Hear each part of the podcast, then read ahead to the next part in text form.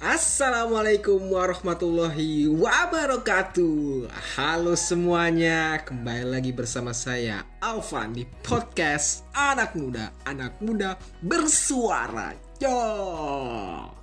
Jadi podcast kali ini kita akan membahas mengenai Undang-Undang Ketenaga Kerjaan Nah, apa sih itu Undang-Undang Ketenaga Kerjaan?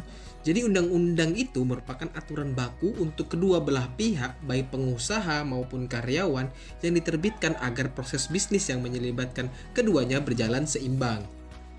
Ketenaga kerjaan adalah segala sesuatu yang berhubungan dengan tenaga kerja pada waktu sebelum, selama, dan setelah selesai masa hubungan kerja, baik pada pekerjaan yang menghasilkan barang maupun jasa.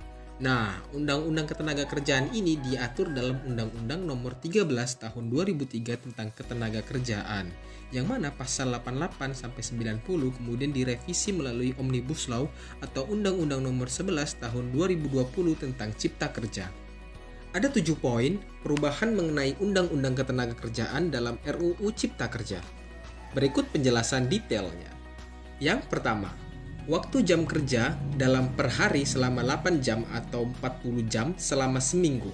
Melalui perubahan Undang-Undang Cipta Kerja diatur pula waktu pekerjaan khusus yang bisa kurang dari 8 jam per hari atau pekerjaan yang bisa lebih dari 8 jam per hari.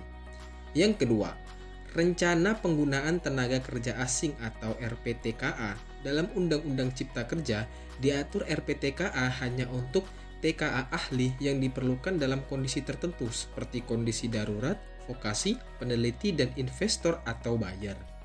Yang ketiga, pekerja kontrak dalam Undang-Undang Ketenaga Kerjaan, pekerja kontrak belum diberikan perlindungan yang sama dengan pekerjaan tetap. Sementara pada Undang-Undang Cipta Kerja, pekerja kontrak memberikan hak yang sama dengan pekerja tetap seperti upah dan jaminan sosial.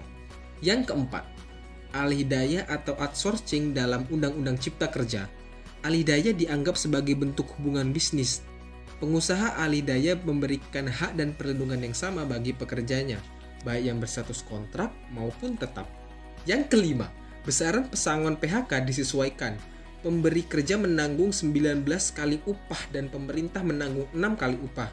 Kemudian dibentuknya program jaminan kehilangan pekerjaan atau JKP yang mencakup pelatihan kerja dan penempatan kerja.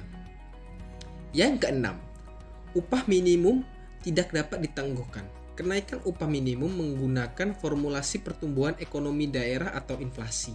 Besaran upah minimum pada tingkat provinsi dapat ditetapkan upah minimum tingkat kabupaten atau kota dengan syarat tertentu. Sementara itu, upah untuk UMKM diatur tersendiri. Yang ketujuh, program jaminan kehilangan pekerjaan atau JKP. Program JKP memang belum diatur di UU Ketenagakerjaan nomor 13 tahun 2003 tetapi program ini sangat dibutuhkan di masa pandemi COVID-19 ini. Banyak pekerja yang terkena pemutusan hubungan kerja atau PHK di masa sekarang ini. Dengan adanya Undang-Undang Cipta Kerja, pekerja yang terkena PHK tetap mendapatkan perlindungan berupa upah dengan besaran sesuai kesepakatan program JKP, pelatihan peningkatan kapasitas, dan kemudahan mendapatkan pekerjaan.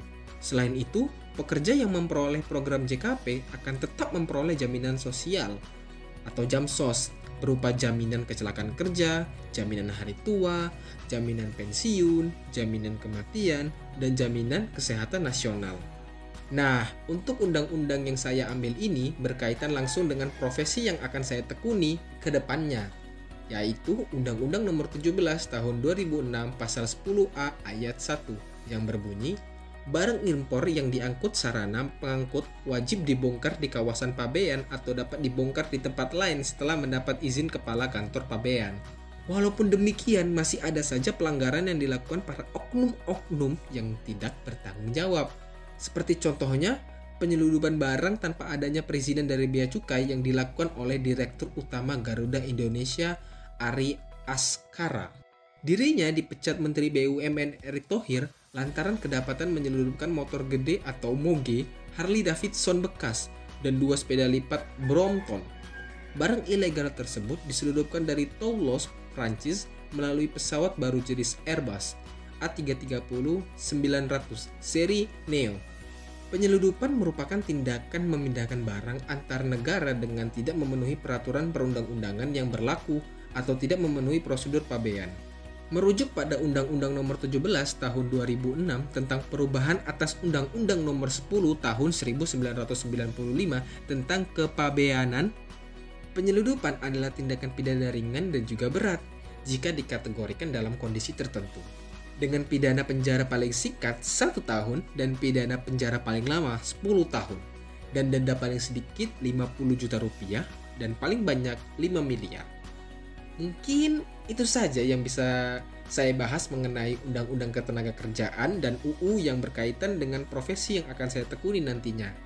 Mungkin itu saja dari saya. Saya Alvan, pamit undur diri. Sekian, terima kasih.